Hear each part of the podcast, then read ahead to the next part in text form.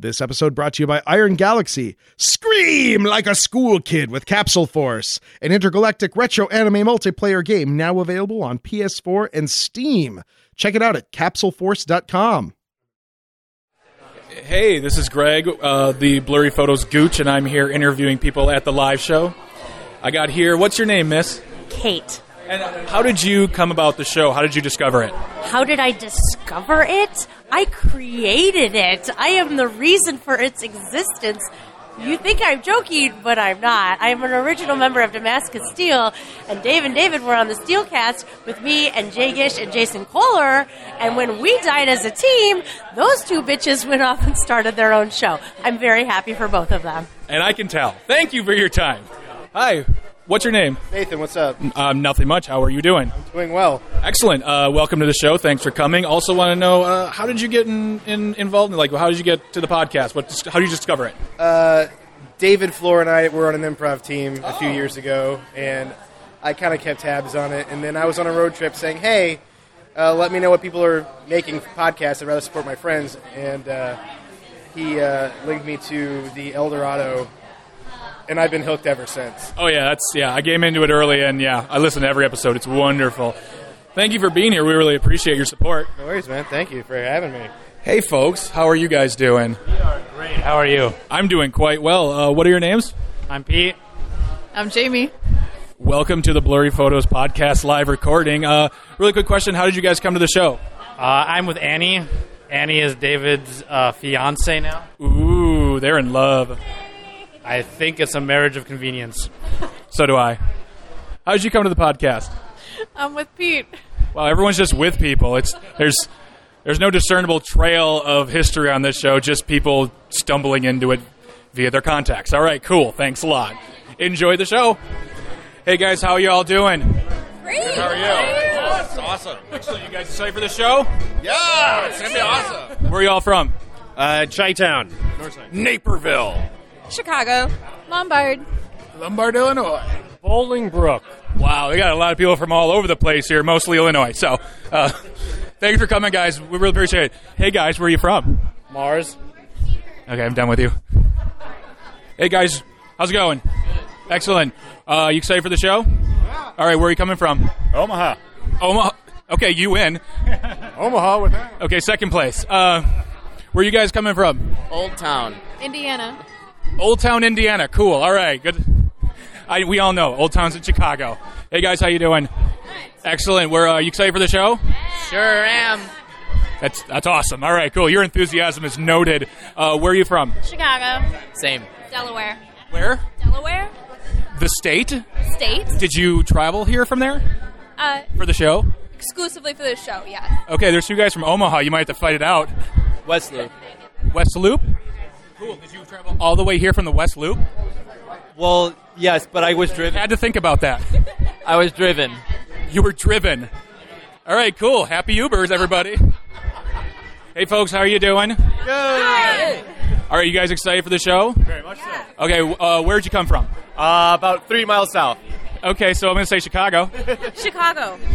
So three miles south. Yes, same. Three miles. Okay, you guys all live together. Chicago.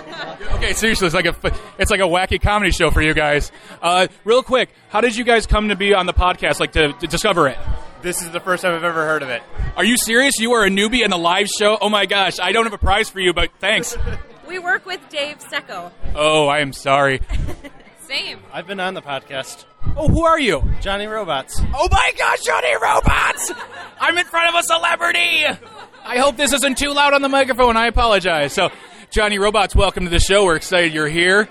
And uh, to the two who have to work with Dave Stecco, my condolences. And, gentlemen, sir, what's your name? Mike. Mike, thank you for coming for the first time, and please listen to it online and give them five star ratings because we really could use that. What's your name? Caitlin. Are you excited to be here? So excited. Where are you coming from? Other places before I got? How'd you hear the show? Dave is one of my best friends. Oh, that's adorable. And I'm sorry you have to be friends with them. Thanks.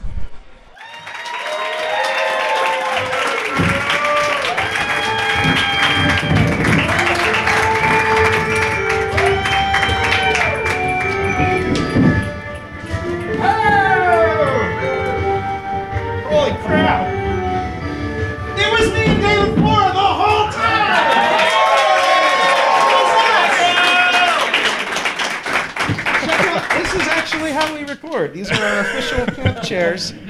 Hey, everybody. I'm David Flora. I'm Dave Stecco. How's everybody doing? You doing well? Yeah! Hello, Chicago!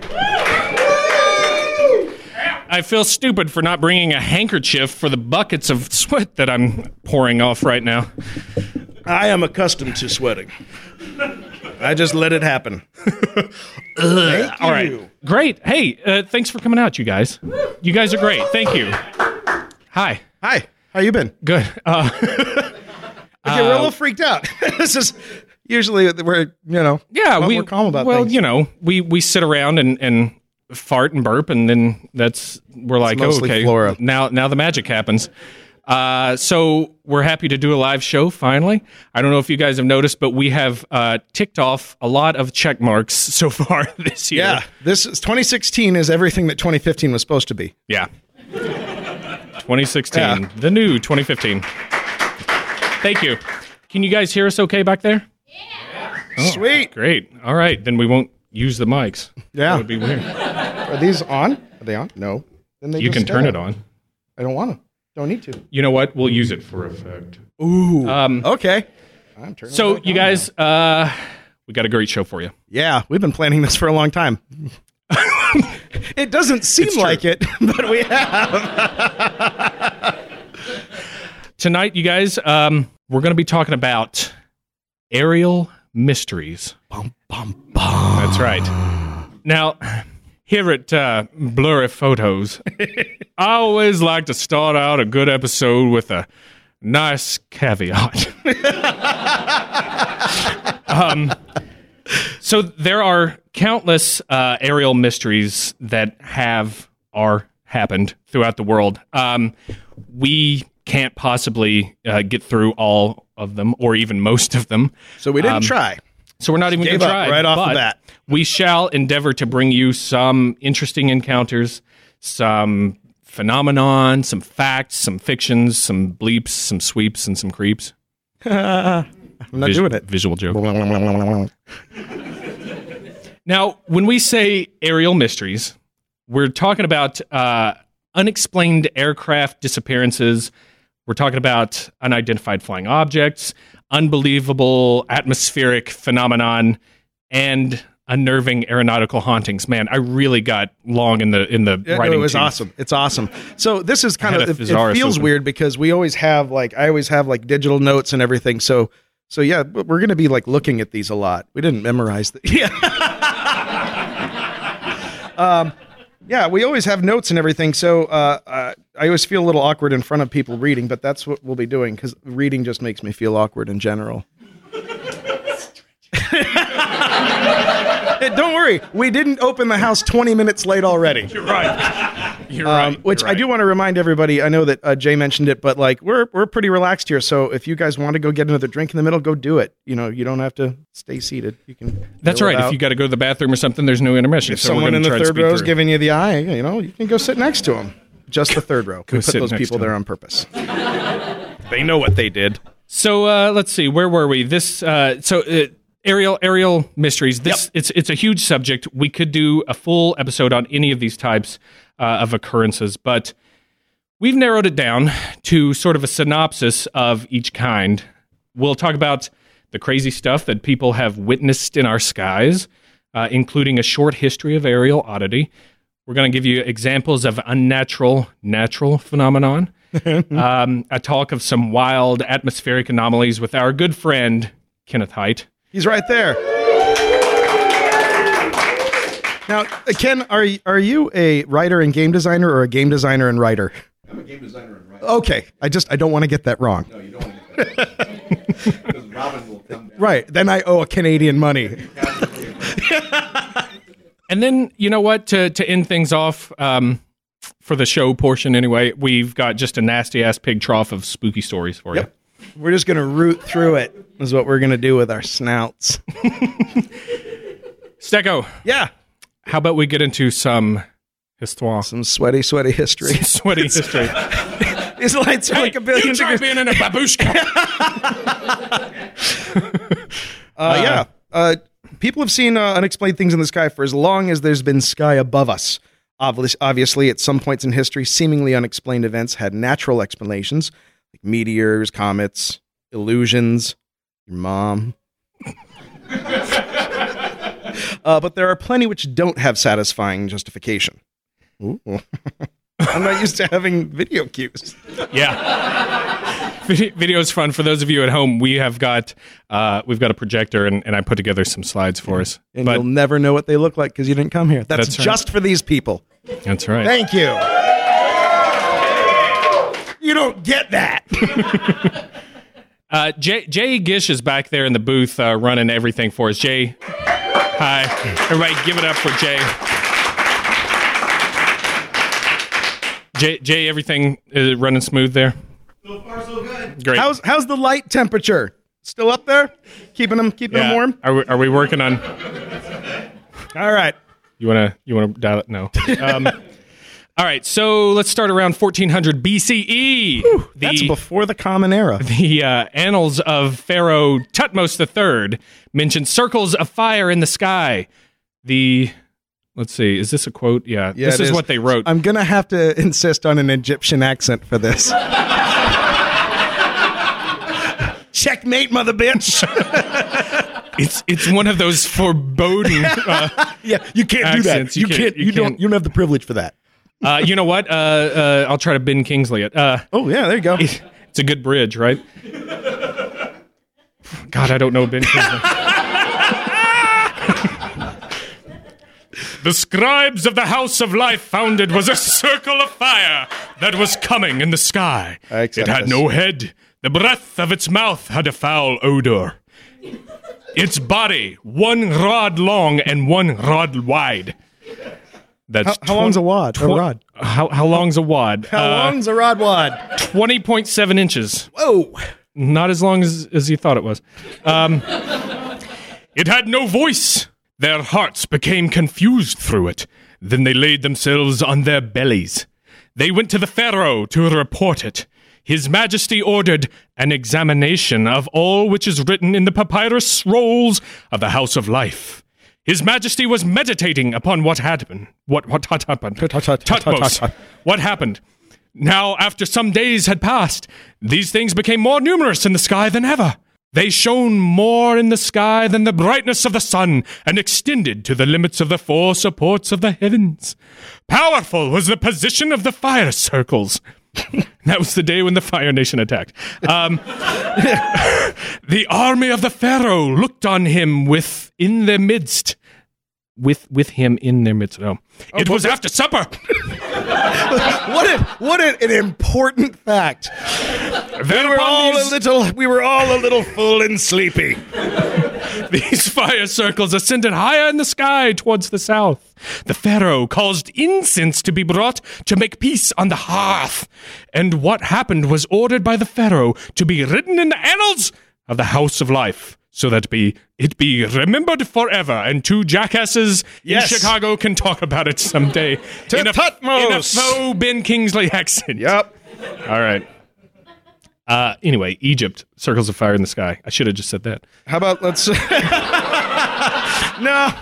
think it was worth taking the long route on that one. All right. Uh, 332 BCE, uh, Alexander the Great was besieging Tyre, and uh, flying shields appeared over the Greek camp, described as round discs with one larger than the others by about half. Uh, they flew overhead in a triangular formation, and apparently didn't do anything else other than that. enough to I guess that's on. enough. Yeah, no, nobody wrote anything in the annals of the House of Life. Yeah. 66 BCE. Pliny the Elder Damn it. spoke of a strange incident which occurred in Rome during the consulship of Gnaeus Octavius Gaius Scribonius the third. That guy and his too many names. He spent all of his money buying names. Uh, apparently, a spark was seen to have fallen from a star and was described as being as large as the moon. It hung in the sky, giving off a cloudy hue. It didn't ascend and took on the form of a torch. Uh, no word on what happened to it after that. Hmm. Burned out? I don't know. yeah. Plenty. decline. He, he knows he- 65 AD or CE, however you know, however you go to church about it. Um, uh, Romano Jewish historian Josephus wrote about a fantastical sighting over Judea. Quote: On the twenty-first month of Artisinium, Art, Art, Artemisium. Ken, Artemisium. And, you. Artemisium. and, and is this your Roman accent? I thought that if I got like a full sentence in, that I it was too late. All right, You had to stop and ask for directions. Bro. all right. Sorry. That would be my petard. The I hoist caught- is yeah. I caught right. up to you. Fair enough. Fair enough. I'm just going to use the same one. Suck it. On the 21st, of this month, the month of Artesium. No, Artem- Artemisium. It's just Coke. Every time you stop, you have to use a new accent. On the 21st of the month of Artemisium, there appeared a miraculous phenomenon, passing belief. Indeed, what I am about to relate would, I imagine, have been deemed a fable, were it not for the narratives of eyewitnesses and the subsequent calamities which deserve to be so signalized. Um, that sounds like like a run up to uh, a, a story of like uh, madness. Like this guy's about to say, "Oh, this would have driven me crazy," but Oh, I was yeah. so hooked on on morphine at the time. that- There was there was a guy that lived above him that had a cooling system, and yeah, exactly. he was his skin was sloughing off. Okay. Yeah. All right. Moving on. Yeah. Thank you. This is what we need in our studio. You're all invited. Uh, bu- bu- bu- signalized. For before the sunset throughout all parts of the country, chariots were seen in the air, and armed battalions hurtling through the clouds and encompassing the cities. Both armies watched the incredible objects until the leading disc flashed, tr- flashed tremendous light aimed at the city's defenses, which were said to have then crumbled with ease. And Alexander's army was then able to sack the city easily, and the discs zipped off into the sky. Hmm. so there were there were UFOs. They flashed some light at, at the walls. Alexander was like, "Thanks, bruv," and Right. Well, we were just supposed to see how primitive these uh, hominids were, but you know what? F- it, let's pick a side. Uh, 1235, uh, one September night in Japan. Ooh. You're gonna get a hall pass on this one. You get a hall pass on this one. While General Yoritsume and his army were encamped, they observed mysterious lights in the heavens. The lights were seen in the southwest for many hours, winging, circling, and moving in loops. the general ordered a full scale scientific investigation of these strange events. The report finally submitted to him has the soothing ring of many contemporary explanations offered for such phenomena. In essence, it read The whole thing is completely natural, General. It is only the wind making the stars sway. Science. Now go to sleep. I have the feeling. I I have the What'd I do feeling when the general like knife? called for his science battalion, they just grabbed a bunch of pikemen. They're like, I don't know, we don't have one. Just just make something up. It's it's all good. Just go to sleep, General. All right. Shh. This is great. This was a great purchase. in 1561, uh, over 200 cylid- cylindrical objects were reported as spinning in the sky over Nuremberg, Germany. This is you may have seen this on uh, the old Ancient Aliens. Uh, Which we have to say it that way or we get sued. it's like it, it, it, it was some weirdo sky battle that was apparently waged and they it happened long enough for them to make a colorful woodcutting of it but it, yeah it, it there was not not much else that i i didn't follow that rabbit hole but and the sun um, is just bored to death the of the sun's whole like- thing. It Yeah. does not care. like get out of my face bro but look that the big object at the bottom is like a huge black triangle, and the government agents were asking all the people of Nuremberg the day after to shut up. All right. then there was this is fun the wave of mystery airship sightings in 1896 and 1897, which began in California. Uh, vessels resembling, dirigibles were reported to fly over the countryside with odd lights, humanoid crew, and some had great wings and the ability to travel at great speeds. A couple even had crew that purported to speak to witnesses and claimed to be from Mars. Hmm. There were no r- women on the crew. Get it, get it, get it. Old joke. Uh, one remarkable thing about this wave of aerial oddities is that is that Count Ferdinand von Zeppelin would not be launching the first said Zeppelin to the skies for another three years. So it's like people are seeing Zeppelins before Zeppelins are even Zeppelining. Yeah, before Zeppelin had even Zeppelined. Yeah. Hmm. Oh, by the way, I, I I finally just got the Men are from Mars joke. I just got it. Well. I just got it. I didn't even get You it. had when you, you, had to it. travel back to 1997 I to get it.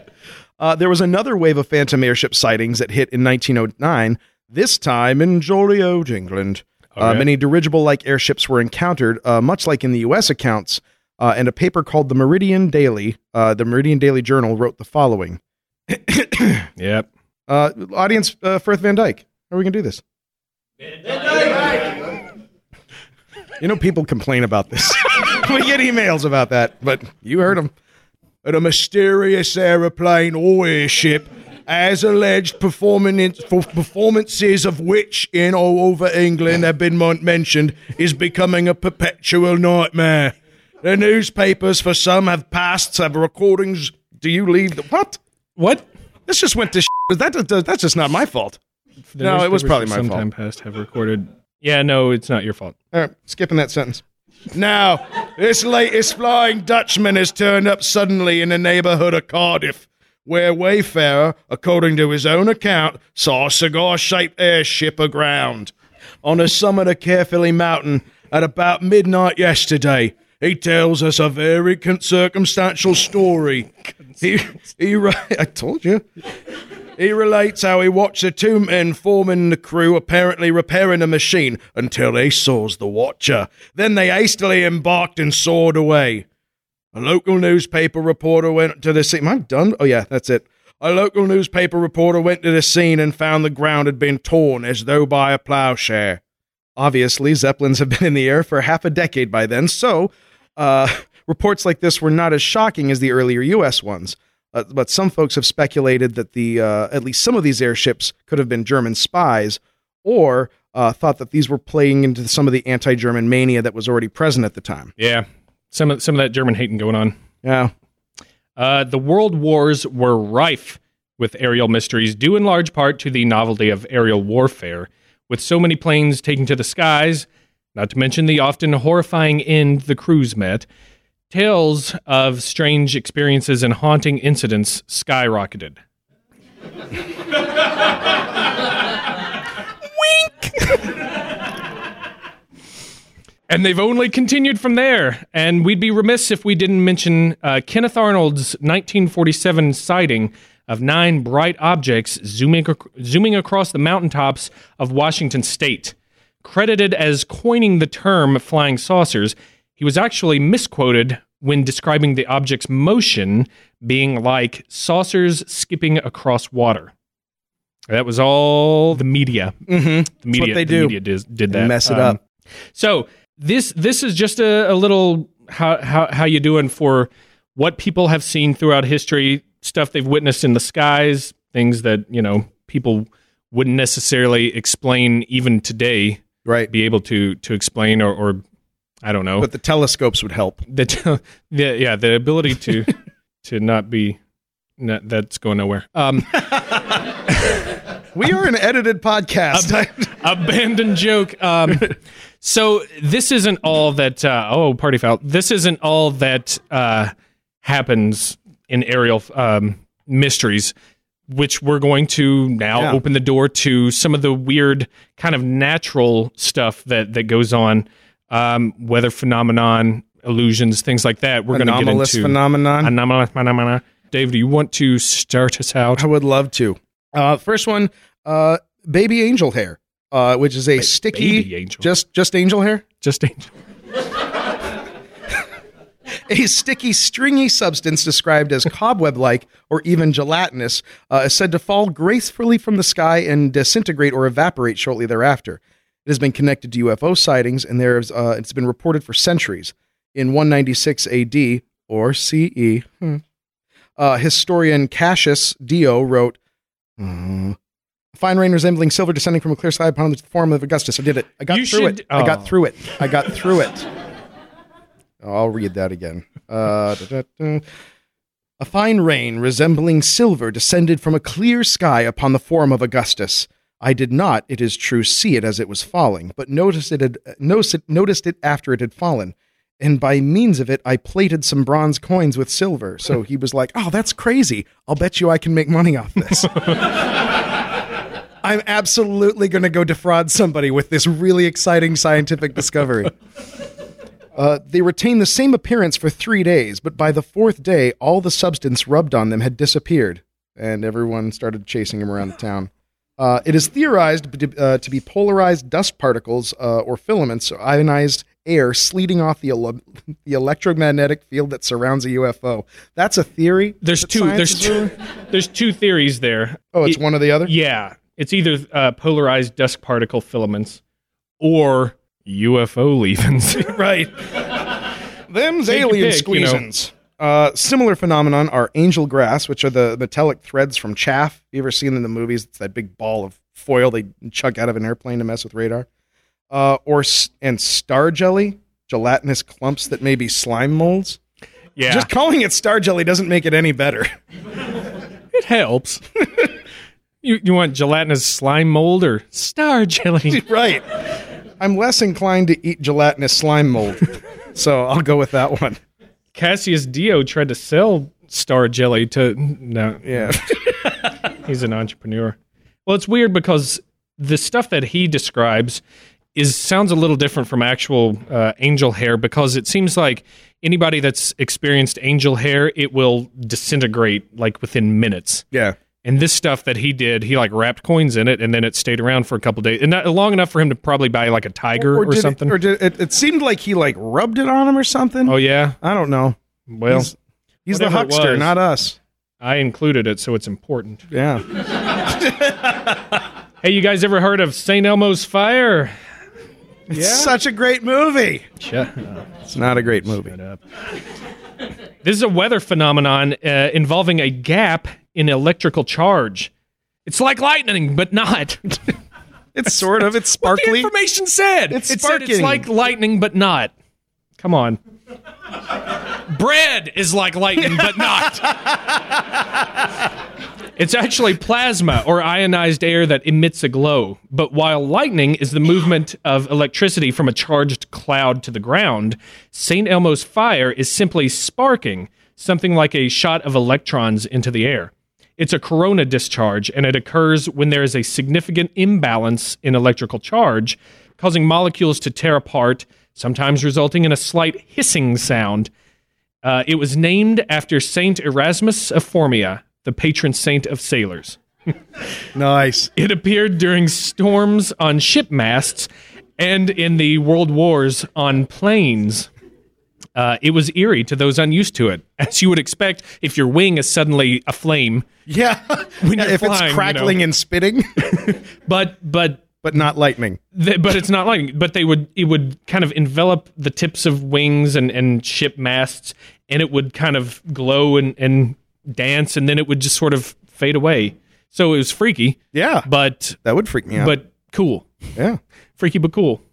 Uh, how about how about sundogs? Uh, patches of light that sometimes appear beside the sun are called sundogs.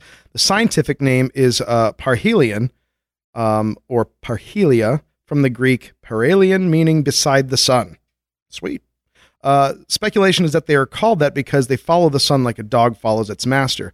They're also referred to as mock suns or phantom suns, uh, and they're commonly caused by the reflection, uh, the refraction of light uh, from hexagonal ice crystals, either high or in, in cold and cirrus and cirrostratus clouds.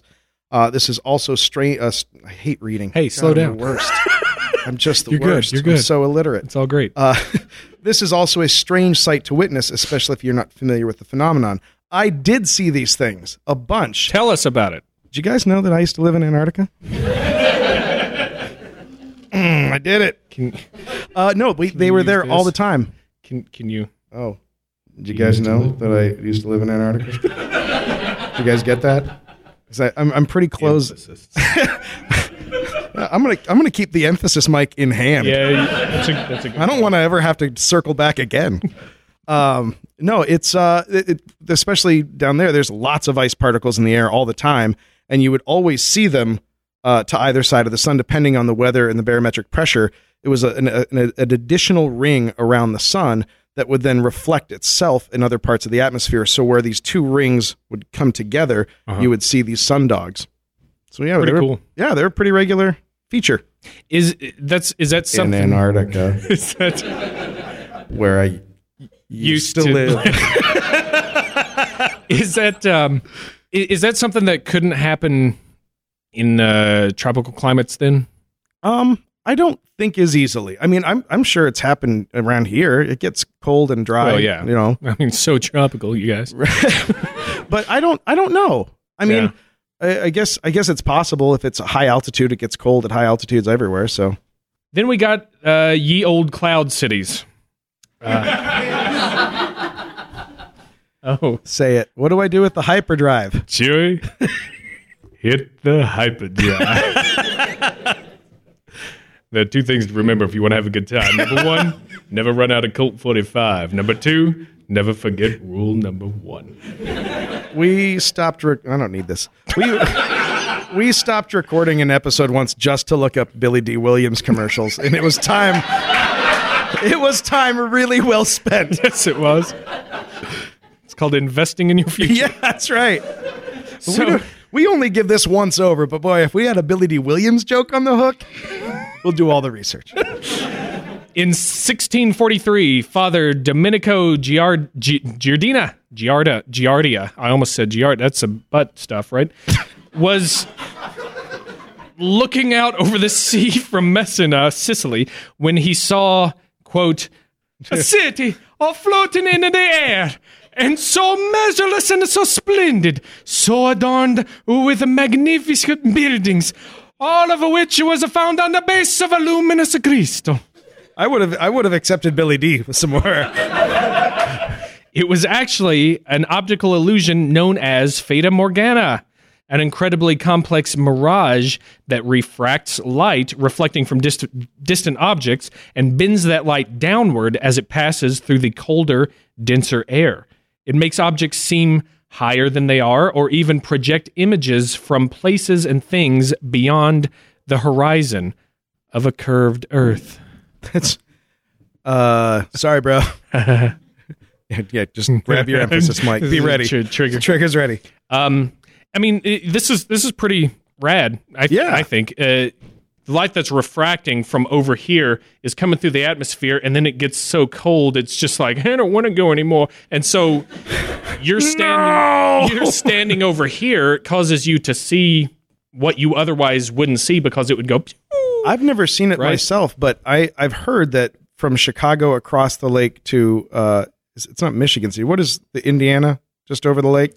Indiana over the lake. Yeah, you can see. Yeah, G- Gary. That Oh, I've, Gary. I've heard that that this this exact thing can happen right between those two cities. You'll Oh. see one of the skylines appear higher in the. Yeah, that's yeah, that's it. It's a weird thing, but you know what? We kind of touched on it a little bit in uh, Hy-Brasil. Oh yeah, That's one of the things that we thought, uh, or, or we We what- invented. what, what we we invented uh, that people from the mainland any- could maybe think they saw something out there, and that's why they could never reach it. You Oh, know, yeah. that's one of the magical hoo ha's of it. It's like chasing a rainbow. Magical hoo ha. Um, Dave, start talking. That's that's that's magical. hoo ha's the eleven o'clock show? Uh, how about ball lightning? This is like lightning and is still lightning. Um, uh, it appears as glowing orbs that uh, seem to occur during thunderstorms, usually following a lightning strike. And you know what? Recently, um, with the addition of a lot of cameras on the uh, International Space Station, um, and also just enthusiasts who are filming more, it used to be something that was kind of theorized and everybody'd heard of it. But now there's you can see a, a lot of video of this now. Like people are capturing it pretty often now. Ball So lightning. Yeah, Or what they think is ball lightning. exactly. Uh, these floating fireballs shine about as brightly as a 100 watt light bulb and can be white, yellow, orange, red, or blue in color. They could be a color. Green's out and purple can go to hell. Oh, okay. Um, it is not my outfit. And they are typically about the size. Yeah, you no ball Shut up! Shut up! Shut up! I know what. I, I know where you're going. They're about the size of a small grapefruit, uh, although sightings suggest that they can range from golf ball to beach ball size, Hmm. uh, only for recreation. Um, uh, there's no explanation for them, though a promising theory focuses on silicon. Uh, when lightning strikes the ground, silicon um, occurs naturally in the soil, combines with oxygen and carbon, and turns into a pure silicon vapor. As the vapor cools, the silicon condenses into a fine dust. The particles in this fine dust are attached to each other by the, electri- by the electrical charge created by the lightning strike, binding together into a ball. Science. Uh, the Wait, Mark Soloff. Yes. Yes, Can you? Mark Soul.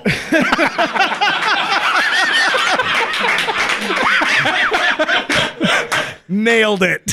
Moving on. I was. I just wanted a science from you. I don't know that. Sh- What? I just wanted you to say the word science. oh, I know that. Science. Yes. All right. Thank you. I don't know why bone lightning happens. No one does. Did you just call it bong lightning? I think we may have solved why it happened. Um, let's see. Uh, ball. Oxygen in the air. Uh, once the silicon is burned out, the ball lightning disappears. Many claim to have experienced it, but one anecdote tells of a particularly close encounter that was almost too hot to handle. Watch out, Chewie. he never said that, never would. But Uh, during late July uh, in 1938, Lillian Dutton wrote of an experience she and her best friend and coworker Edna had in Latchford near Warrington, England. Is it is it like is that like one of those British things where it's Yeah. Latchford near Well- Warrington, or is it just Latchfield, which was also near? I think it's. I think it's that one. Okay. I just there were like three town names, and they were all like, "Oh, it's because it's in relative location to this other place in England that Cool. you may may know." because Yeah. we don't. Uh, one afternoon, as Lillian went to work, the weather turned extremely humid and it started to rain. As she uh, she was startled by a loud bang, far more severe than a thunderclap. Thunder sound. Caught him sleeping. Thunder. Yeah! Although I will absolutely accept every every every time we ask for a sound cue, I think that's just as good. no. oh what? Shut up, mom. um. Uh, she was startled by a loud bang, far more severe than a thunderclap, and a bright flash which seemed to light up the sky. As the rain battered the pavement, Lillian got to work, but there was no sign of Edna. When Edna finally arrived, she was, according to Lillian, as white as a ghost. It's a short one.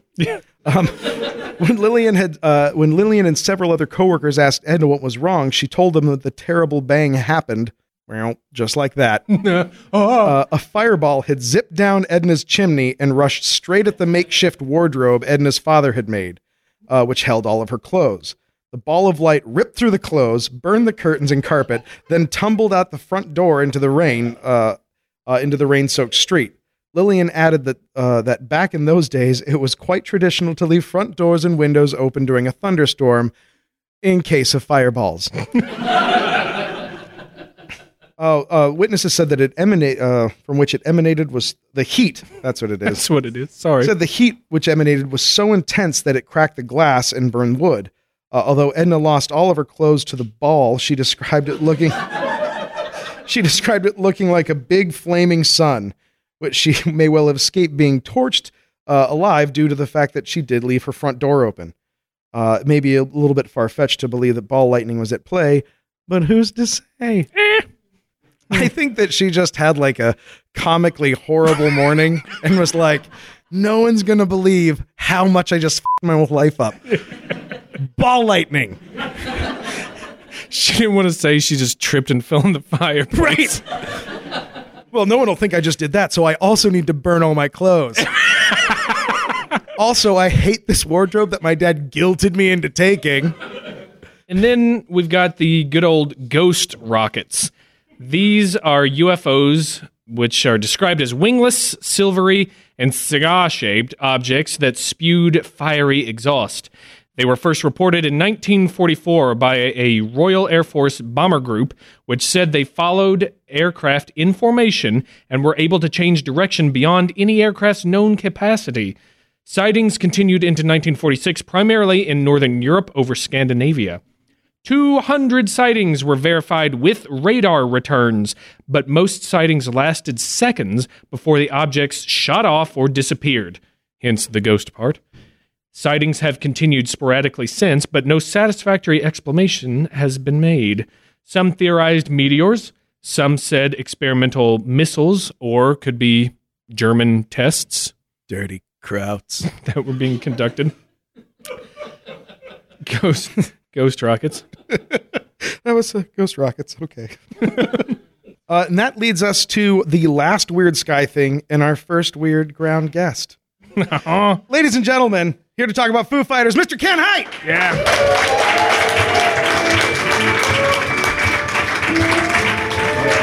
Thanks for coming. Welcome aboard, Jackson. Have a seat. You don't have to put those on. We just decided not to. Oh man, I feel stupid. Yeah. I heard that this was uh, going to be aerial phenomena, so I was doing nothing but researching Shakespearean spirits and mermaids, and now, man, Oh. Foo Fighters. That's not good. Yes, exactly. Up here, down here, something for everybody. There we go. nobody can see. Well, you're not lying about those lights. Yeah, no. I thought it was just a comedy bit, but they really are uncomfortable. No. All right. So, what do you want to know? Hey, tell us about Foo Fighters. Okay. Yeah. Um. So after after Kurt Cobain dies, um, oh yeah, it was going to happen. I just got it out of the way. Yep. It's like an inoculation. all right. Now everyone gets a lollipop, goes home. Um. So depending on what you read and who you believe and what you classify as a Foo Fighter, you're already talking about ghost rockets being seen in formation. Those might also have been reported as Foo Fighters. There are reports going back even to 1940 in RAF crews of seeing lights following their planes, right?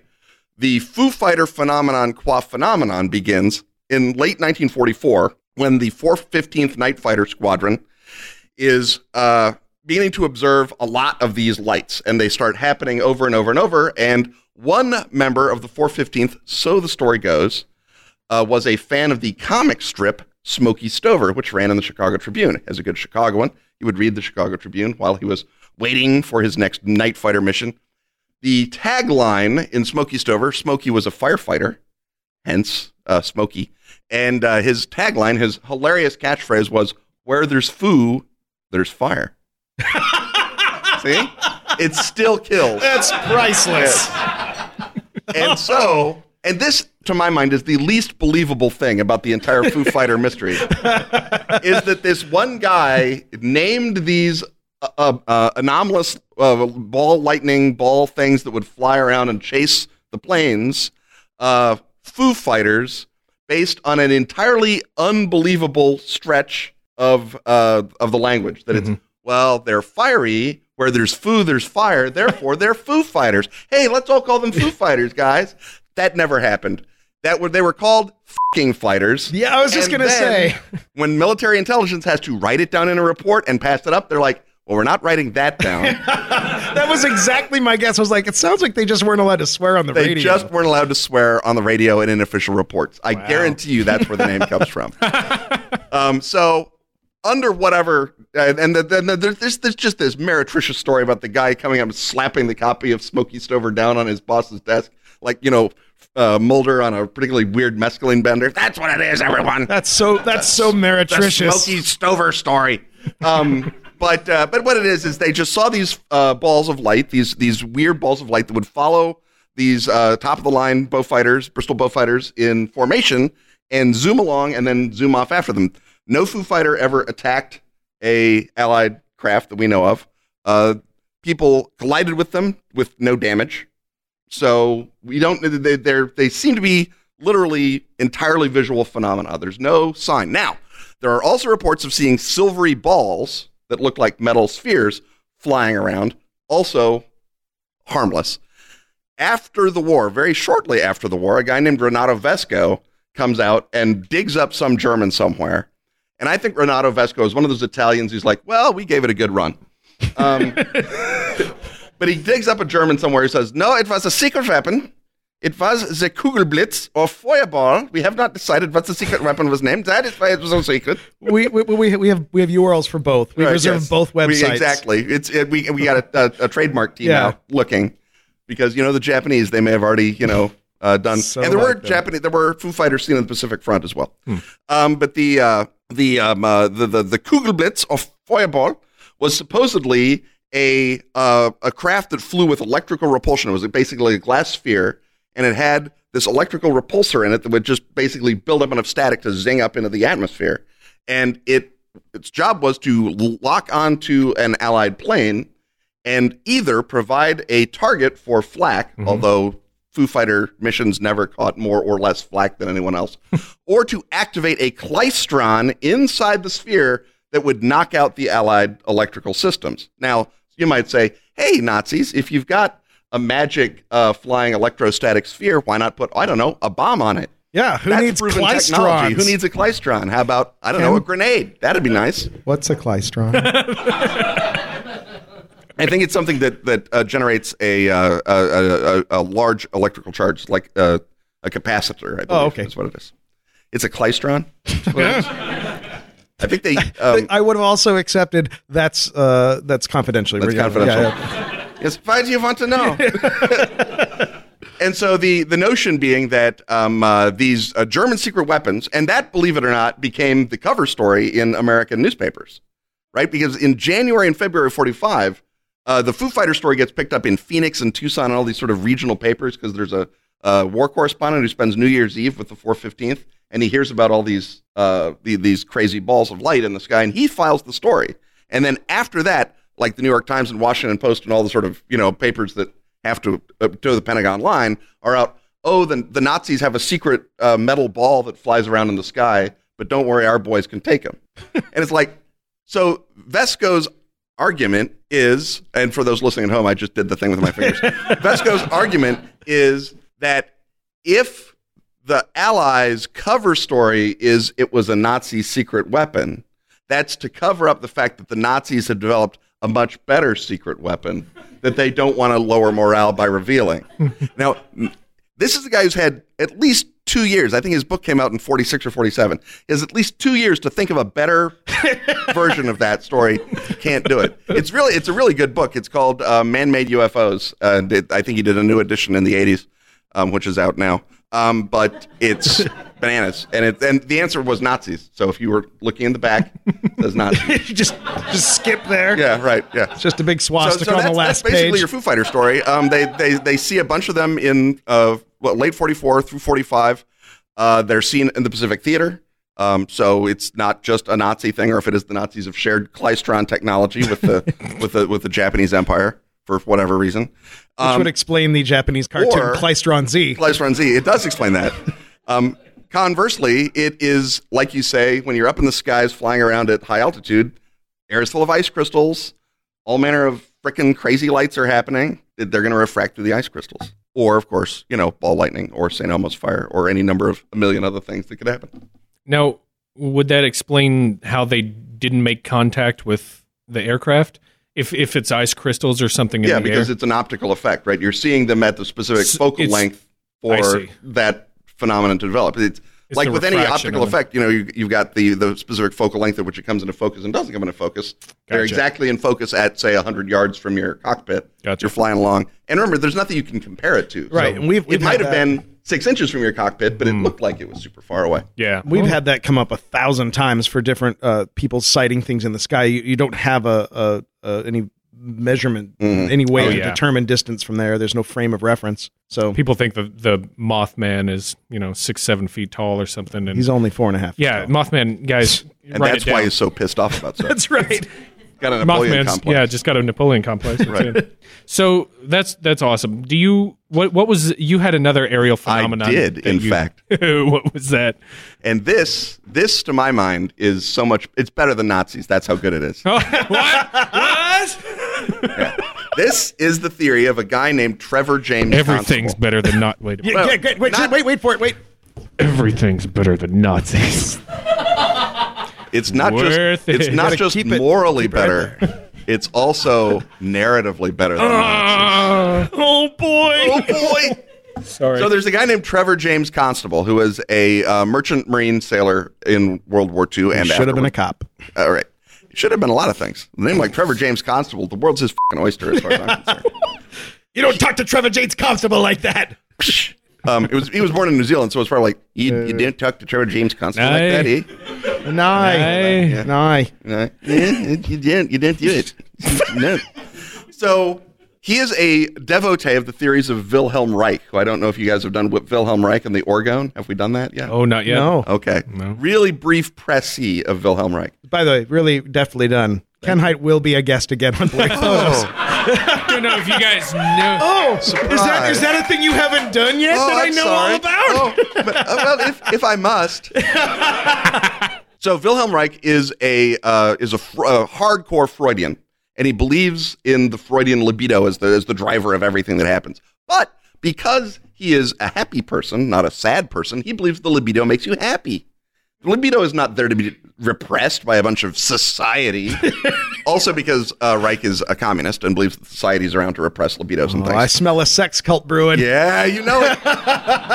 Wilhelm Reich believes that the libido is a powerful, beautiful force that is aligned with all the other positive forces of the universe.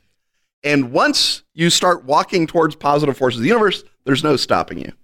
He uh, begins to do experiments to determine whether you can detect the energy that is released by the libido. yeah, you know it. And so, after enough of those experiments, he gets thrown out of Germany. Yeah. and then I think he gets, he gets thrown out of Norway and washes up in the great United States. But but think about how much he could sell at least all of his scientific film footage Oh, for. yeah. His experiments have detected a blue light that appears in bodies during libidinal activity. This blue I must be light terrible is at sex, 'cause I have this, never seen it. this it. story just keep it doesn't it, it, that's the floor of this story it just keeps getting better the blue light be, he discovers this blue energy which he names orgone is the fundamental energy of positivity in the universe so it's why our sky is blue Wait, I think we ha- wait. I feel like we have talked about Oregon before. have you talked about Oregon before Mm, Not not in any. Not for. It well, was like a orgone little. touches a lot of things as Yeah. you might expect Oh, I hope so. Yeah. So um uh, I'll say. how come i don't get an emphasis mic you are the emphasis, Mike. So, um, uh, so orgone is why our sky is blue because uh, the natural beauty of the sun is coming down and hitting the atmosphere, and orgone is released. And the natural orgone power of the universe is what can make it rain. So he builds an orgone accumulator that will make it rain. He has orgone boxes that you sit in and accumulate your orgone, and then you come out raring to go. Ken, I can only make so many jokes about this. Yes, I know. I know. There's no You- bottom you- to this You well. have paralyzed me. Yeah. Well, I, I'm sure you'll live down to the possibilities I'll- come pun time. Yeah, we'll just keep Yes. working through 'em, Right, just yeah. one So at a time. So the so the uh, so he, he's he is a a, a uh, aficionado and uh, experimenter of the orgone. Now let's leave Wilhelm Reich alone. Uh, the government doesn't, but we will.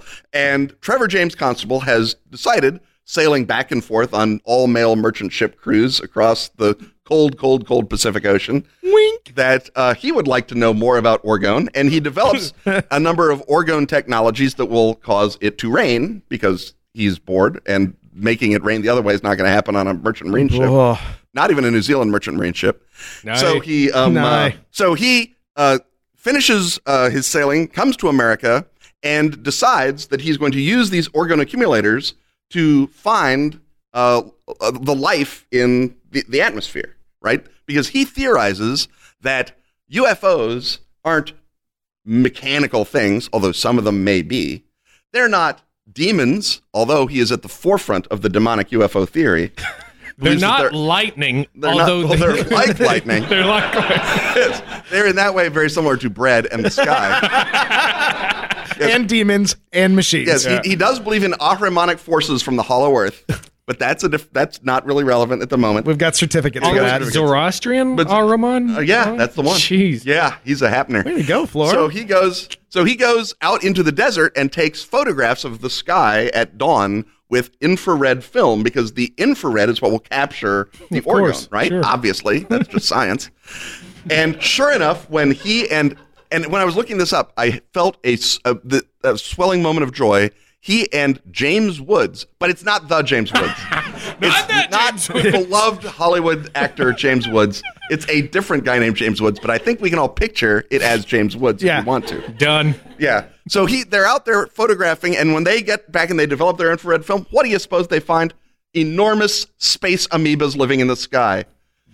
The enormous space amoebas living in the sky. I always suspected it. Uh, he uh, finishes his research. He's been hanging out at the Giant Rock conferences with George Van Tassel and all the early UFOologists. Hmm. He's in touch with George Adamski, all these early guys, and he's like, no, no, guys, it's not from Venus. It's from the orgone. The orgone makes the sky bacteria happen. The sky critters, as he calls They're them. like, beat it, Square. We're talking about UFOs. yeah, it's like, well, I'm talking about the Take orgone. it seriously. I'm, I'm talking about the orgone. I'm, to- I'm talking about the orgone. Space, space amoebas. And so the um uh, and so the uh, he writes a book in 1958 called "They Live in the Sky." One of the great book titles, Yeah. I feel. I would buy Right? that book. Pride and Prejudice. They live in the sky. um, uh, so he, he he writes that book up, and then it turns out that does not actually divert all of ufology. So he writes it again in 1978 under a different title, which is less They fun. still live in They the still sky. live in the sky. still in the sky, everyone. Uh, that's where he brings in the Ahrimanic demon aliens, Yeah. just to Oh, yeah. get everyone sort of on on side here. But the the larger point is that he has these enormous creatures that are created by orgone. They they have they're an orgone based life form. They live in the sky. They're giant bacteria or amoebas. They fly around, and that's what makes UFOs because they're only visible through for the infrared, but they can because they're orgone creatures refract visible light. So when visible light shines through one of these things, it glows. But that's why they stop glowing. That's why they, they are only seen for seconds, is because the visible light is only going through them uh, for a little bit, right? So these giant space amoebas or sky amoebas, you know, he doesn't know if they're alien. They might be earthly, and uh, that's what's causing all of this stuff. There's a later theorist who I think is, you know, doing God's work here. His argument is that the space amoebas are actually he calls them sylphs after the elementals of the air created by Yeah. invented. Why not mix some more shit in here? by, By, by by. Paracelsus. He says that the sylphs are like the Earth's antibodies, and that's why they eat up chemtrails. yeah, yeah, it it does. It just Welcome keeps- to Full Circle. Yes, with welcome, your host Ken Welcome Hite. to the magic. uh, so Trevor James Constable's Sky Amoeba theory is, as far as I'm concerned, that and um, uh, mad inventors who want to fight the Spanish. That's what all UFOs are: is Sky Amoebas, Wow. Nazis, and mad inventors. That's what it is. That's amazing. Yeah. Yeah. I Ladies and that's gentlemen, Ken, And that also covers your star jelly, by the way, right? what's that? That covers your star jelly because Well, these giant space amoebas, you That's know, when they, they die, poop. they fall out of the sky, yeah. or they poop, or anything, and and you get uh, star jelly or pwdre ser, as it is called in the Welsh, or angel hair. or angel hair. Yeah, Rub it on a nickel. Give Your it to an idiot. I mean, this is basically you go you go through Charles Fort with a highlighter. I'll bet you explain a third of his stuff with uh, space, Space amoebas. amoebas. Yeah, Wow. yeah. Uh, Ken, Have you done a Charles Fort episode by the way? uh, who? Wait, I'm sorry. What did Charles Fort. Have you done? Um, wow. We. What just happened? I just punched this for no reason. yeah. don't. He was so mad that you haven't done a Charles Fort episode.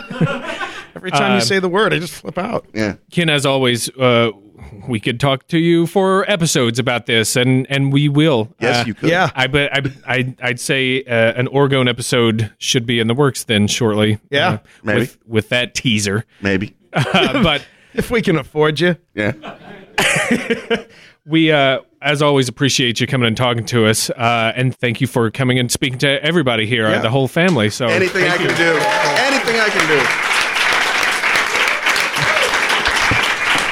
And if for you. Ken and Robin talk about Yep. stuff, baby. Oh yeah, plug it. yeah, if you like if you like hearing Ken talk, then you want to hear Ken and Robin talk. Uh, it's Ken and Robin talk about stuff.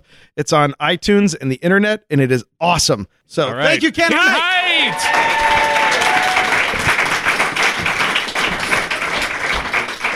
Man, oh man. I love that Zoroastrianism gets in its little tendrils into. It's like the new. Um, what what what No, was it? It's Pliny It- the it's Elder it's is the- is the new Carl Jung. That's a. But we It- don't talk about him anymore. You know, I realized um, halfway through when Ken was talking, when I was looking at the old uh, computadora here, I didn't have the uh, headphones on, and I haven't Yeah. had them on all episode. No, I, I thought that was a choice on your part, so I was like, all right, no headphones. Oh, good on you. I'm glad you trust me, but uh, I don't need them. I Yeah. like I like hearing the voice of the people. That's pretty cool, man. You, you know, though, Sky Amoebas, Orgone, Nay, all that stuff. You know what it sounds like to me? What? Just sounds like a bunch of. uh, Oh, Wait, hold on. Where'd mine go? You're, you're holding my it. hand. Coca Cola, ladies and gentlemen. It is just Coca Cola. No, I was going to say it, it just sounds like a bunch of New Age Bowl. Everyone, if I want to get a drink or something.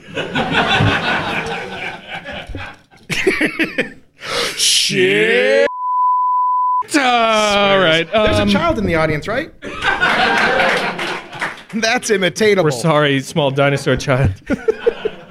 but thanks, thanks to Clairvoyant Katie for for bringing Yeah. everybody up here. She's awesome. She's a good Um, mother despite what you're seeing right now. oh, sweet. Fucking I, I right. hit him in the back of the head. It's, it's no problem. he struggled, but Jay, are you are you back there? Um, there you go. Jay. there we go. Everybody's got a mic except Ken. Um, Ken doesn't need a mic. He's a natural projector. Jay, I just wanted to see if you were awake with a Frankenduck. Once again, I accept that.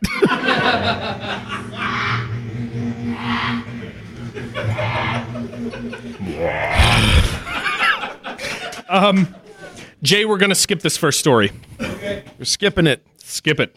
Skip the damn. We're, do- we're thing. doing all right. We're not so bad. Oh, we're terrible. Anybody need to pee? Um, you guys, I'm sorry we started so late. The computer didn't want to uh, recognize that there were mics plugged into it, so I had to Which was problematic. had to give it what for. Um, Dave, you've got a story to start though, right? Oh, yes, I do. Well, before you do, okay.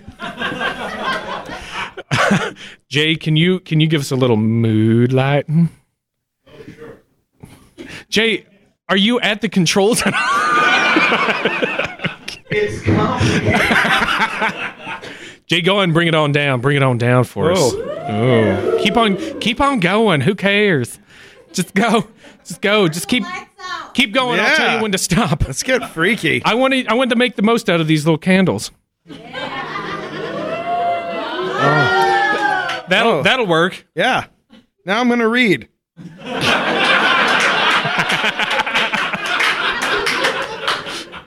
That's that's good. It's fine. It's fine. Actually, this, this kind of does work a little bit. No, this this really doesn't work at all. I'll have to figure something out because I'm clever. These aren't real candles. No, this is going to work. Um, here's a very strange story about the mysterious death of U.S. Air Force Captain William Schaffer. Is it Schaffner? Shat. Schaffner. Sh- wait a minute. It's not. It's not Shatner. It's Schaffner. Schaffner. It's so close. Wait a minute. Where are we at? I skipped. Yeah, I skipped. I skipped Which one did you skip? the first one. Yeah. The Boeing 727. Where am I at? Spoilers! It loses 10 minutes. It, it, it showed up go 10 for minutes it, then. late. No one knows where it was. You, I you just- got it. You got it. We're all Yeah. good. Yes, we're all good. Yeah. Thanks. Sorry. All right. So I'm. I'm, I'm in the right spot? Yeah, you're great. Okay. I'm- Ugh. Thought I was great. Feel great. Um, Bring it on down some, Jay. Bring it on down. All right, I got this. Uh, William Schaffner in September 1970, UFO UFO investigator and former police sergeant T- uh, Tony Dodd. It's it's because it changes color as I hold it. No, no, no. No, you, yeah, you've got no. like I'm- flashlights and yeah, everything. I'm way better. I'm Dave Stecco. I always have a flashlight in my pocket. Oh, that is really bright. That is the worst idea. Jesus. Okay, there we go. No, yeah, yeah. Check this out. I can make my shirt glow. all right. All right. All That's right, great. okay. We have fun. we have fun. Put it under your chin. I just did, and it blinded the hell out of me. 30 minutes later.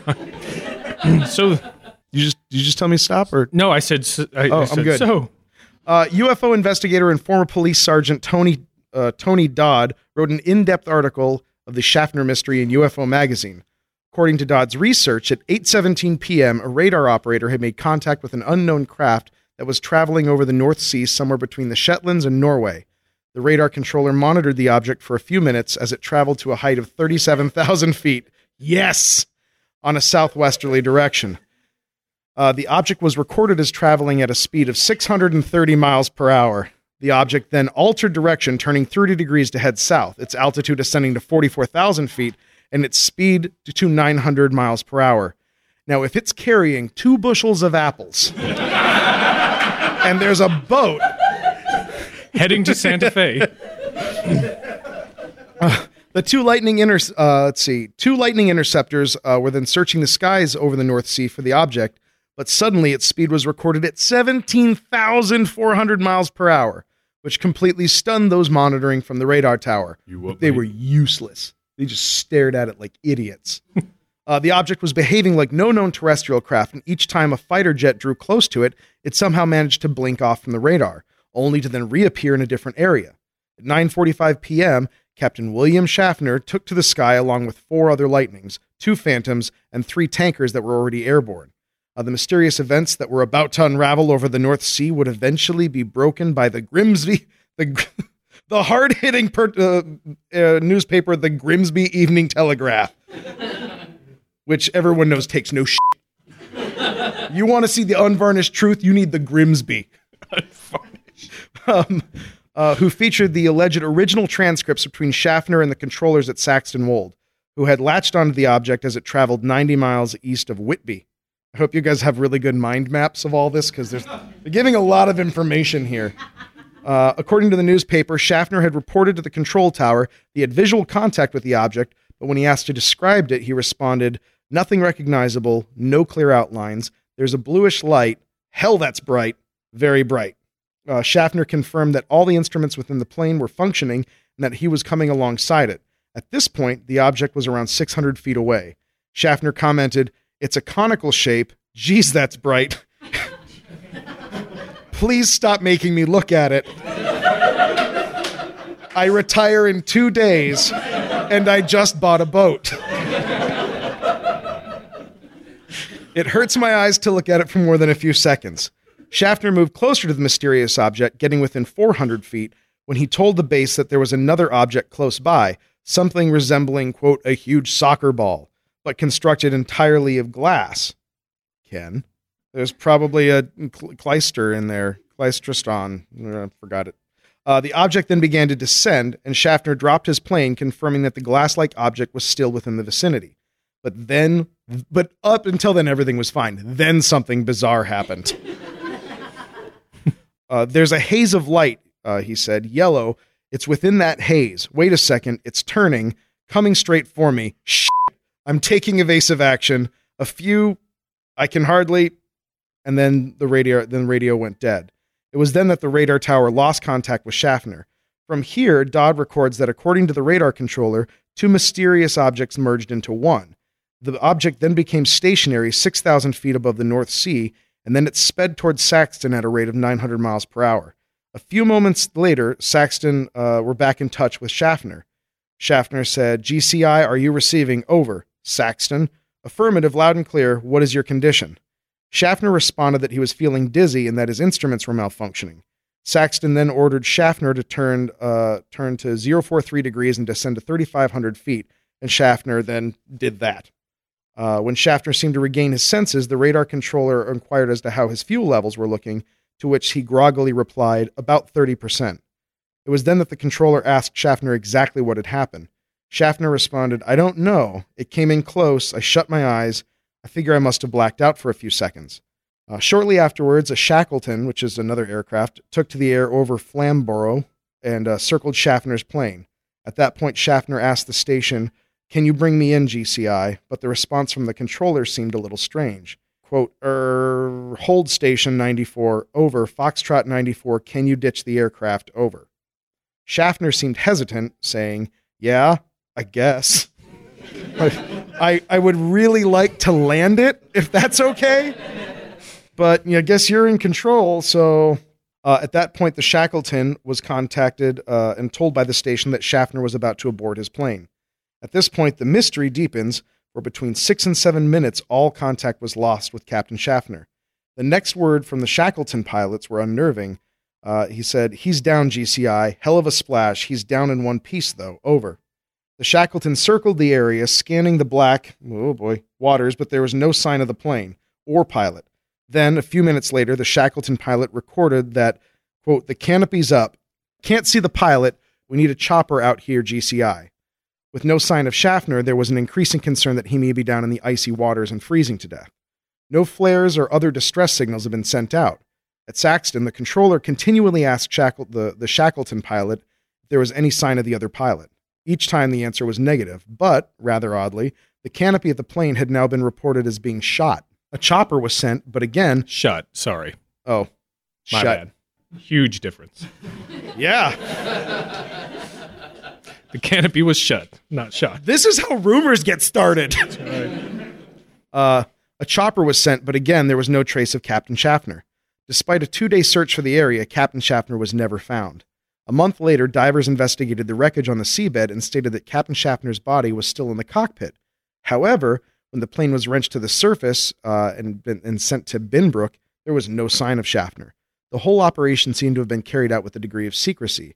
Even more bizarre was the fact that when the interior of the plane was checked over, several of the instruments normally found in the cockpit were completely missing, and there was a strange, unpleasant smell. Which I don't think it's that strange if the guy was in there for. Uh, according to Dodd, the ejector seat almost seemed to be wrong, as there was a suspicion that it was not the original one fitted to the aircraft. The, expl- the explanation for the missing body was that the plane had possibly hit the water at a certain angle in a low speed to, to avoid breaking up. Evidence from the wreckage suggested that Schaffner unstrapped and stepped over the side. But how much sense would it make for an un- for an experienced pilot to abandon his equipment to sure uh, his equipment to sure death? Well, I don't know. It's a plane. It's not a boat. Should probably get out of it if you're in the water, right? Judging by the fact that several unusual craft had been observed in the sky at the exact time of the incident, it seems that Captain Schaffner had indeed experienced a close encounter with a UFO. It also seemed uh, that the apparent eagerness of the crash investigators and the Ministry of Defense to hush up the incident raises even more suspicions. Some claim that the only anomalous phenomena uh, that night were atmospherics. Whatever the case, if Schaffner's words were in any way close to those mentioned in the Evening Telegraph, it seems highly unlikely that an experienced American pilot would succumb to natural phenomena.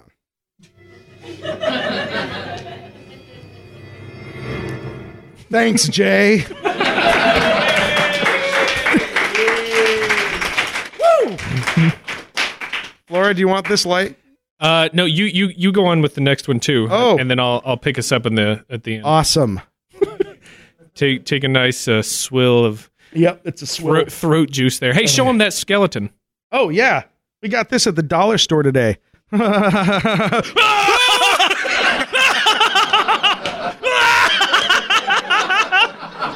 is the greatest thing we've ever seen. We almost wrecked the car today. We were having so much fun with this thing. The best part is there are maggots floating in there. This is only a dollar. All right. oh, we have fun. we have fun. We have fun. All right. Yeah. Yeah. Bring it on back down. Bring it on down. Now it's scary times again. Uh, here's another World War II creepy account uh, from an airfield. A patrolling flight of Lightnings based in North Africa were engaged by a co- but engaged. Uh, What? Show him that skeleton again. The skeleton can't fix everything. Take that back. uh, they were engaged in combat by German fighters over the Mediterranean. Uh, when the dogfight ended and the, the flight reformed, one Lightning was missing. None of the pilots had seen it go down, and a search of the area revealed no sign of a survivor. Back at the base, the loss was recorded, and after it was judged that the pilot's fuel would be exhausted, he was posted as uh, MIA. Then the air raids, the air raid alarm sounded, and the ground radar station picked up a single aircraft approaching the field, low and fast. The anti-aircraft guns were manned, but while the pilots on readiness were still running to their aircraft, the intruder came in sight. It was the missing Lightning flying in a shallow dive with its engines at full throttle. Above the middle of the field, the lightning seemed to stagger in the air. There was no explosion and no fire, but the aircraft simply broke apart. Uh, the watching air ground, and crash crews uh, raised a cheer as the body fell away and a parachute canopy billowed out above it. But the cheering quickly stopped when it was seen that the figure hung limply in the harness as it drifted down to collapse beside the wreckage. The pilot had a bullet hole in the center of his forehead, and the medical officer said that he had been dead for several hours. The engineering officer found that the tanks of the Lightning were bone dry and had been for some time. All those on the airfield, including over 100 officers and enlisted men, had, had uh, witnessed the incident and knew it to be impossible for a dead pilot to fly his aircraft back to base. They all knew that. They agreed on that part. they were willing to sign affidavits to that effect. Guys, let's get our story straight. Say it with me. It's impossible for a dead guy to, pilot a plane. Damn it, Kowalski! Ken Hite as Kowalski in a Blurry Photos production. um, uh, also had no fuel in the tanks, and then to pull the ripcord of his parachute was extraordinarily unlikely for a dead guy to do those things. Nevertheless, they saw it happen, and they later signed their names to. Well, shit, they did. They later signed their names to that effect on the base commander's report of the event. Thanks again, Jay. Woo! All right. Oh, you can leave it down. Can you Oh, see? yeah. Do you want this? I'm fine. I've got the eyes of a young 34 year old man. uh, this is, yeah. Listen to the jokers we got in the crowd. okay, okay. We have We fun. have fun. We have fun. All right, I got got one more story here for you, and this is a this is a good one. I, I really enjoyed this. I, I went through like five friggin' books of this stuff, pulling out, and and I got to tell you something. A lot of the shit's the same thing, and it is as it's as creepy as this music sounds right now. Same stuff over and over. Flora read five books and put together this these glorious outlines and everything. I got blackout drunk at a brewery. that was my contribution. It's, Hope you could hear that smile, everybody. All right. This one comes from the official records. I hope it's okay that I'm using the mic. I want to kind of bring it down low here. Comes from the official records of the Royal Air Force Bomber Command. It was still the early stages of World War II when the overwhelming weight of air power rested with the Luftwaffe. Germany's best had shattered all defenses through Europe and then hurled itself in a terrible bloodletting, but without final success, at England. In the duels and charges fought high and low above the Isles of Britain, Spitfires went high on their graceful wings to take on the best of Germany in the form of Messerschmitt fighters. Those engagements freed their hurricanes to swoop into the midst of the German bomber formations to decimate their ranks. When the great onslaught was done, the Germans, in effect, withdrew to lick their wounds and to regroup. But the British victory was, for the moment, just that a momentary victory that served the purpose of regaining strength, replenishing pilot ranks, and rushing new machines into striking back at the Germans. Among those machines was a group of aircraft known as the Douglas DB 7 Boston. The slim twin engine Douglas bomber, known then as the Havoc, uh, had also been part of a rush order for France, but France failed much too quickly, and the Boston, fast and powerful with more than 3,000 horsepower, seemed the perfect weapon to throw at some of the most heavily defended and critical targets of the Germans. What was needed was bomb load and above all speed, and this the Boston supplied in superb fashion. Twelve Bostons were ordered out for a strike at German coastal defenses. It was a mission to be conducted with alacrity. Go in low, hit the targets, and get the hell out of there. At the British bomber base, an air marshal of the Royal Air Force was present to oversee the raid and to learn from the returning crews vital information on the enemy coastal positions. He watched from a window of the office he occupied on the base as 12 Bostons raced into the air. The drone of the engines fell away as speed and distance absorbed the sound. Then it was quiet, and perhaps the worst time of all waiting. The minutes ticked by slowly. The air marshal judged in his own mind the speed of the planes, their route, the miles to be covered, how long it would take for the Bostons to make their runs, race away and drop into the water to run back for England. Nothing he could do might speed up that awful waiting. The seconds dragged. Finally, he heard the distant hum of engines, seeming to labor. He heard the throttles easing back, flaps lowering from wings, tricycle gear extending into the air, the Bostons rolling out on final and chunking back to the ground. Have the crews report directly to me, was his order. Soon after the engine thunder died, vehicles drove up to the operations building. He heard doors opening and closing, the thump of booted footsteps. The men of three Bostons stood before their air marshal. He ordered them at ease, wasting no time. Their faces told him of the ferocity of flak, the unexpected nightmare of a sky swollen with bursting fire and cutting steel. Any more? he finally asked. The men shook their heads. Twelve Bostons out, three back, nine gone. Horrible numbers, but nevertheless true. It was a slaughter. The crews filled out debriefing intelligence reports. The air marshal made certain the men signed the papers. That was important. Their names, serial numbers, rank, time, and date. Gentlemen, I suggest you all have a drink, or two. Thank you.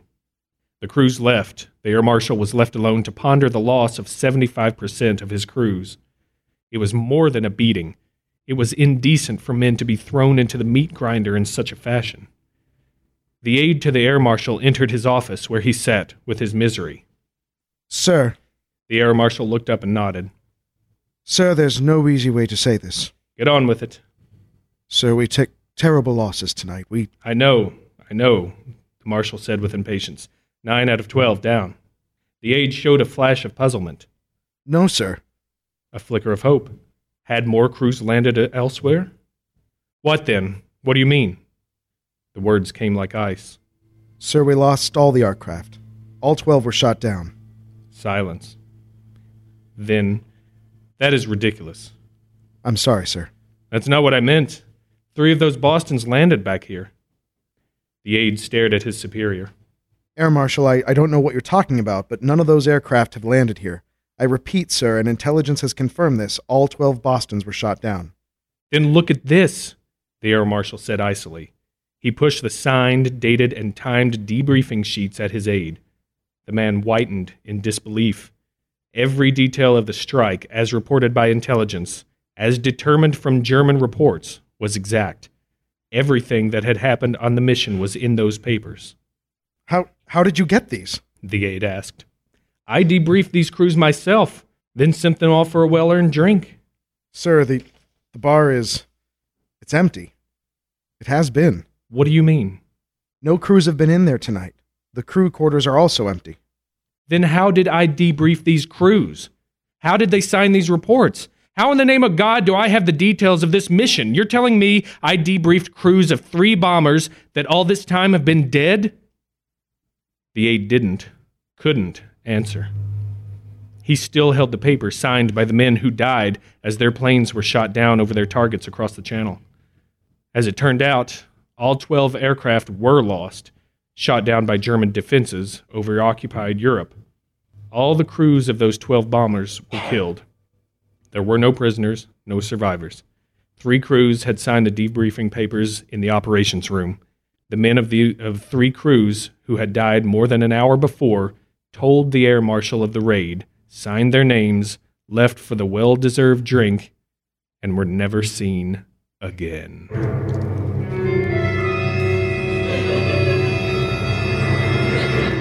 Thanks, Jay. Thank you, Jay. All right. All right, I think we're about to bring this boat home. Yeah, got, got- one more. yeah, we got uh, one more poem. As we Perm? do, a perm. Perm for you. This one is inscribed on the memorial at an old RAF station named, uh, nicknamed Silk Sheen at East Kirkby, Lincolnshire, in England. It was written by a number 630 Squadron Air Gunner W. Scott. I lie here still beneath the hill, abandoned long to nature's will. My buildings down, my people gone. My only sound's the wild bird's song. My mighty birds will rise no more. No more I hear the merlin's roar, and never now my bosom feels the pounding of the giant wheels. From the ageless hill their voices cast thunderous echoes of the past, and still in lonely reverie their great dark wings sweep down to me. Laughter, sorrow, hope, and pain. I shall never know these things again. Emotions that I came to know of strange young men so long ago.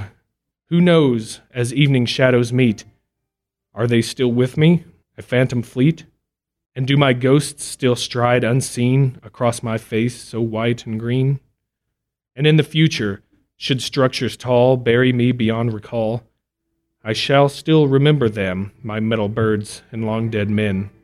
Now weeds grow high, obscure the sky. Oh, remember me when you pass by. For beneath this tangled leafy screen, I was your home, your friend, Silk Sheen. Poems. All right. I didn't know what to do then, so yeah. That's you know what I like? I like for all we've talked about. The explanations part is just this. Yeah. This is it. That's that's all of it. It's kind of I don't know. It's kind of silly. We we explain as we go along with this, but Yeah. uh, I I just feel like there's so many volumes of work that have come out of this type of stuff, and like we said, we gave you kind of a, a, a very wide uh, breadth of what goes on in the skies, from disappearances to sightings to UFOs to stuff to to sky bullshit. uh, sky bullshit. Amoeba stuff. Um, Could have started with sky bullshit and saved ourselves some effort. It's true. Um, I think. I, I think. I mean, if you guys liked it, I think we might revisit this Yeah. in a later episode. Yeah, There's- there was there's plenty to it. There was a lot of stuff that we cut from here that we could still make a whole nother Sure. episode out of.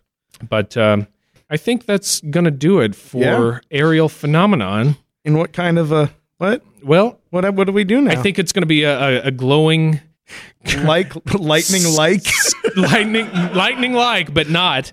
Uh, sky, sky star jelly in, encrusted nutshell. Star jelly nutshell. and of course, uh, Dave, that Yeah. that brings us right into the middle of the flak. yeah, that's true. We're flying straight into the terrible uh, defenses of puns.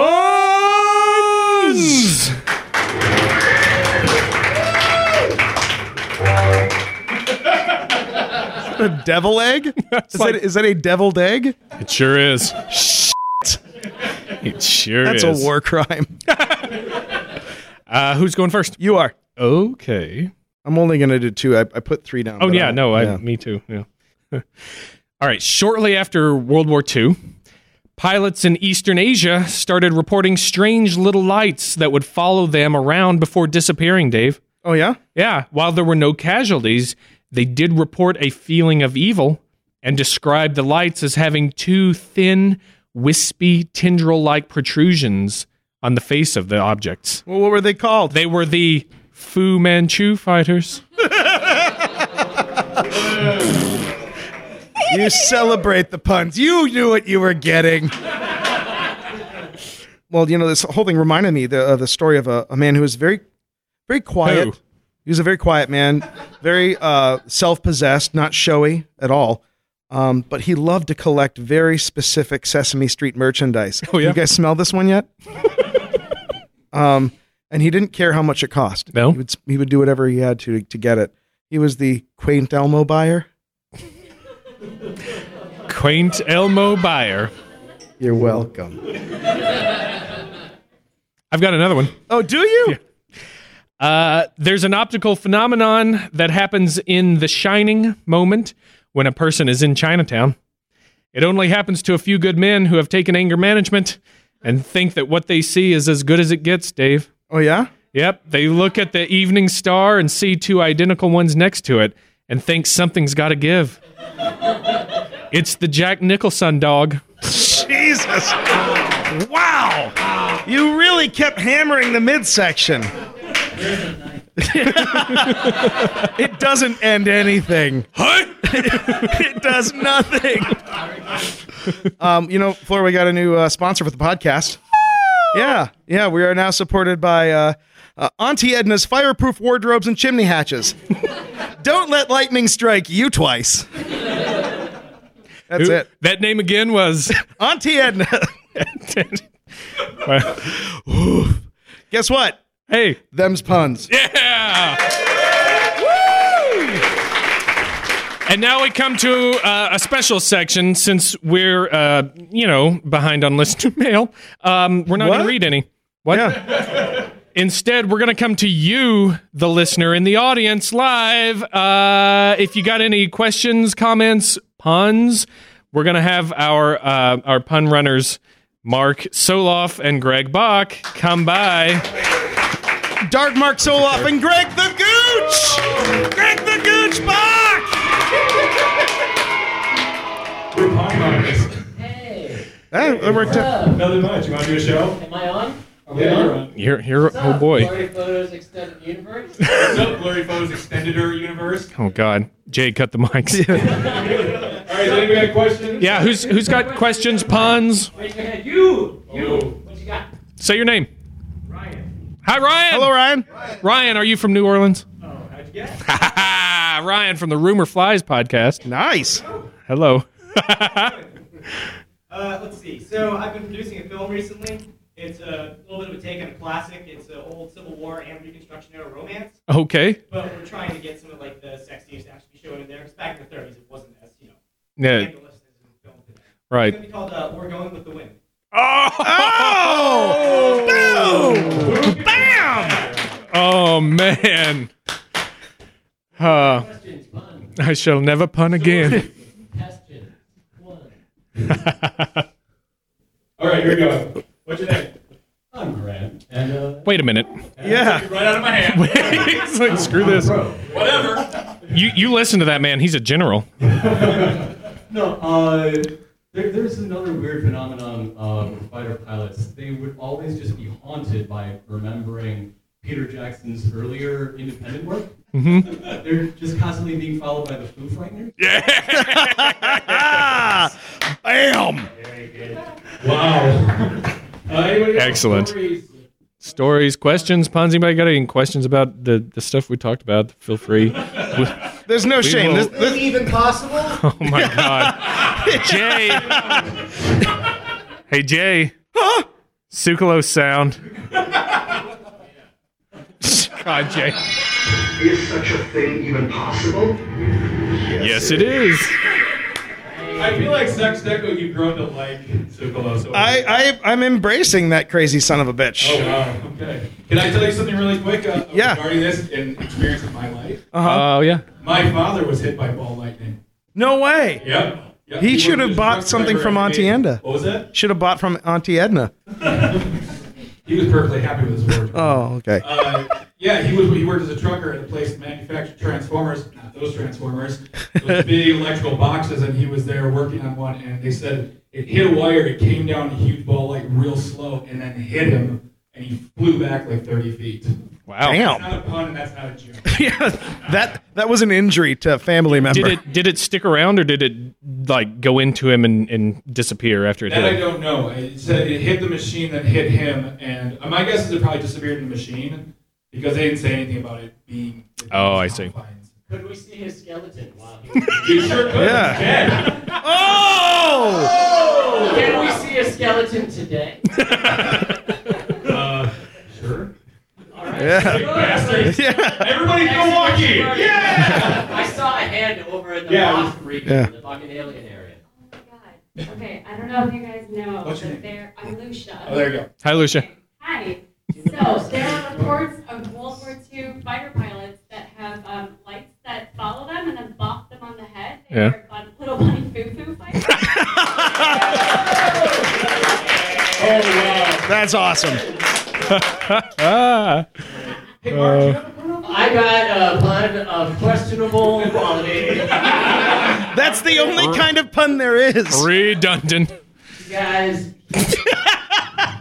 you know Are you- Did you guys hear about that book? That book about those sexy blue amoebas that are into dudes? Uh-huh. It's called They Live in This Guy. You know, I, I was really surprised that you guys didn't pick up on Ken Hite when he called them sylphs. Sky amoebas, amoebas, amoebas I'd like to. I mean, That's very true. It's true. Hey! Oh! Children here. Yeah. Are there any other questions, puns, stories? Comments, anybody? It's yeah. Yeah. Any anybody? Anybody? Any anything? No? Yes? Everyone just wants to go home, and I don't blame them. That's true. I don't blame them. no. keep keep going. It's great. Actually, oh, you, the, oh, I know who this is. Who are you? I'm Johnny Robots. Johnny Robots! Johnny Robots! Um, a lot of people don't know this. In the Uh-huh. Lord of the Rings novels, they're actually unidentified flying objects. Oh really? Yeah, Aragorn called council look into it. It was the majestic elves. That's a good majestic twelve pun. I uh, That's the one I made. I Is thought it? I loved it the first time I heard it. I thought I thought you were going to talk about the uh, the the leader, uh, the the guy that you, they used to call Strider, but uh, his actual name uh, is is everybody's favorite lover in Middle Earth, uh, Era Orgon. Oregon. Era Oregon. Yeah, that's better. When you guys were kids and you were in the computer lab, did you play that simulator where your whole family goes to the west sex with each other? No, why is this? You guys play that one where they all sex with each other? Where they all do that? But what's it called? I don't know, audience. Can you tell me what it's called? The I don't think we're going to go on a higher note than that. I think that's a pretty good time to punch it. All right. Oh, we got to do it again. Yeah, oh, sh- Start it over. Start it over. Thank you guys so much for coming out Yeah. tonight. You guys are awesome, and it was been uh, it's it's humiliating and, and uh, humbling. Yeah, yeah, it- it really humiliating. That's my fault. The humbling part's your fault. We're all complicit in this. yeah, I, I mean, obviously, we can't do this without you guys, and uh, to even get this far in the almost five years, five ish years that we've been doing it is, it. is amazing. And thank you guys so much uh, from the bottom of both of our hearts, and the inside of that skeleton's b- bulging eyeballs. Yeah, this guy. Thank you from in there too. Oh, everything's no, it's not cool. Listen, um, what uh, you you know, if if anybody here has not liked the Facebook page, go and like it so we can hit eleven hundred. Yeah, we're almost there. just just do it. Get out your phones. Um, we're at blurry underscore photos on Twitter. You know Yep. that. I'd like to give a shout out to uh, my fiance Annie for all her help. She she was selling you shirts and raffle tickets, and she did a ton of work uh, helping to get this uh, Yeah. going. She also bought me Starbucks this morning when I, I couldn't Like uh, Popeye, wake up. like crank. and um, so uh, big thanks to her. So yeah, I, I think that's gonna do it for this episode of Blurry Photos. Dave, what do you yeah, think? I think it is. All I think right. that'll do it. Well, I ha- you you we'll get there. Damn it! I have been the angel hairless David Stecco. Wait a minute, I said David Stecco.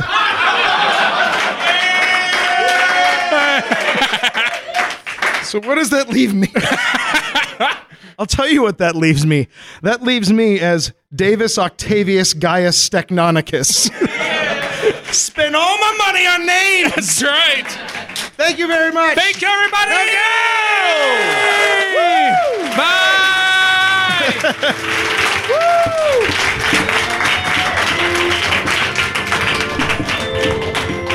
Yeah. I love no.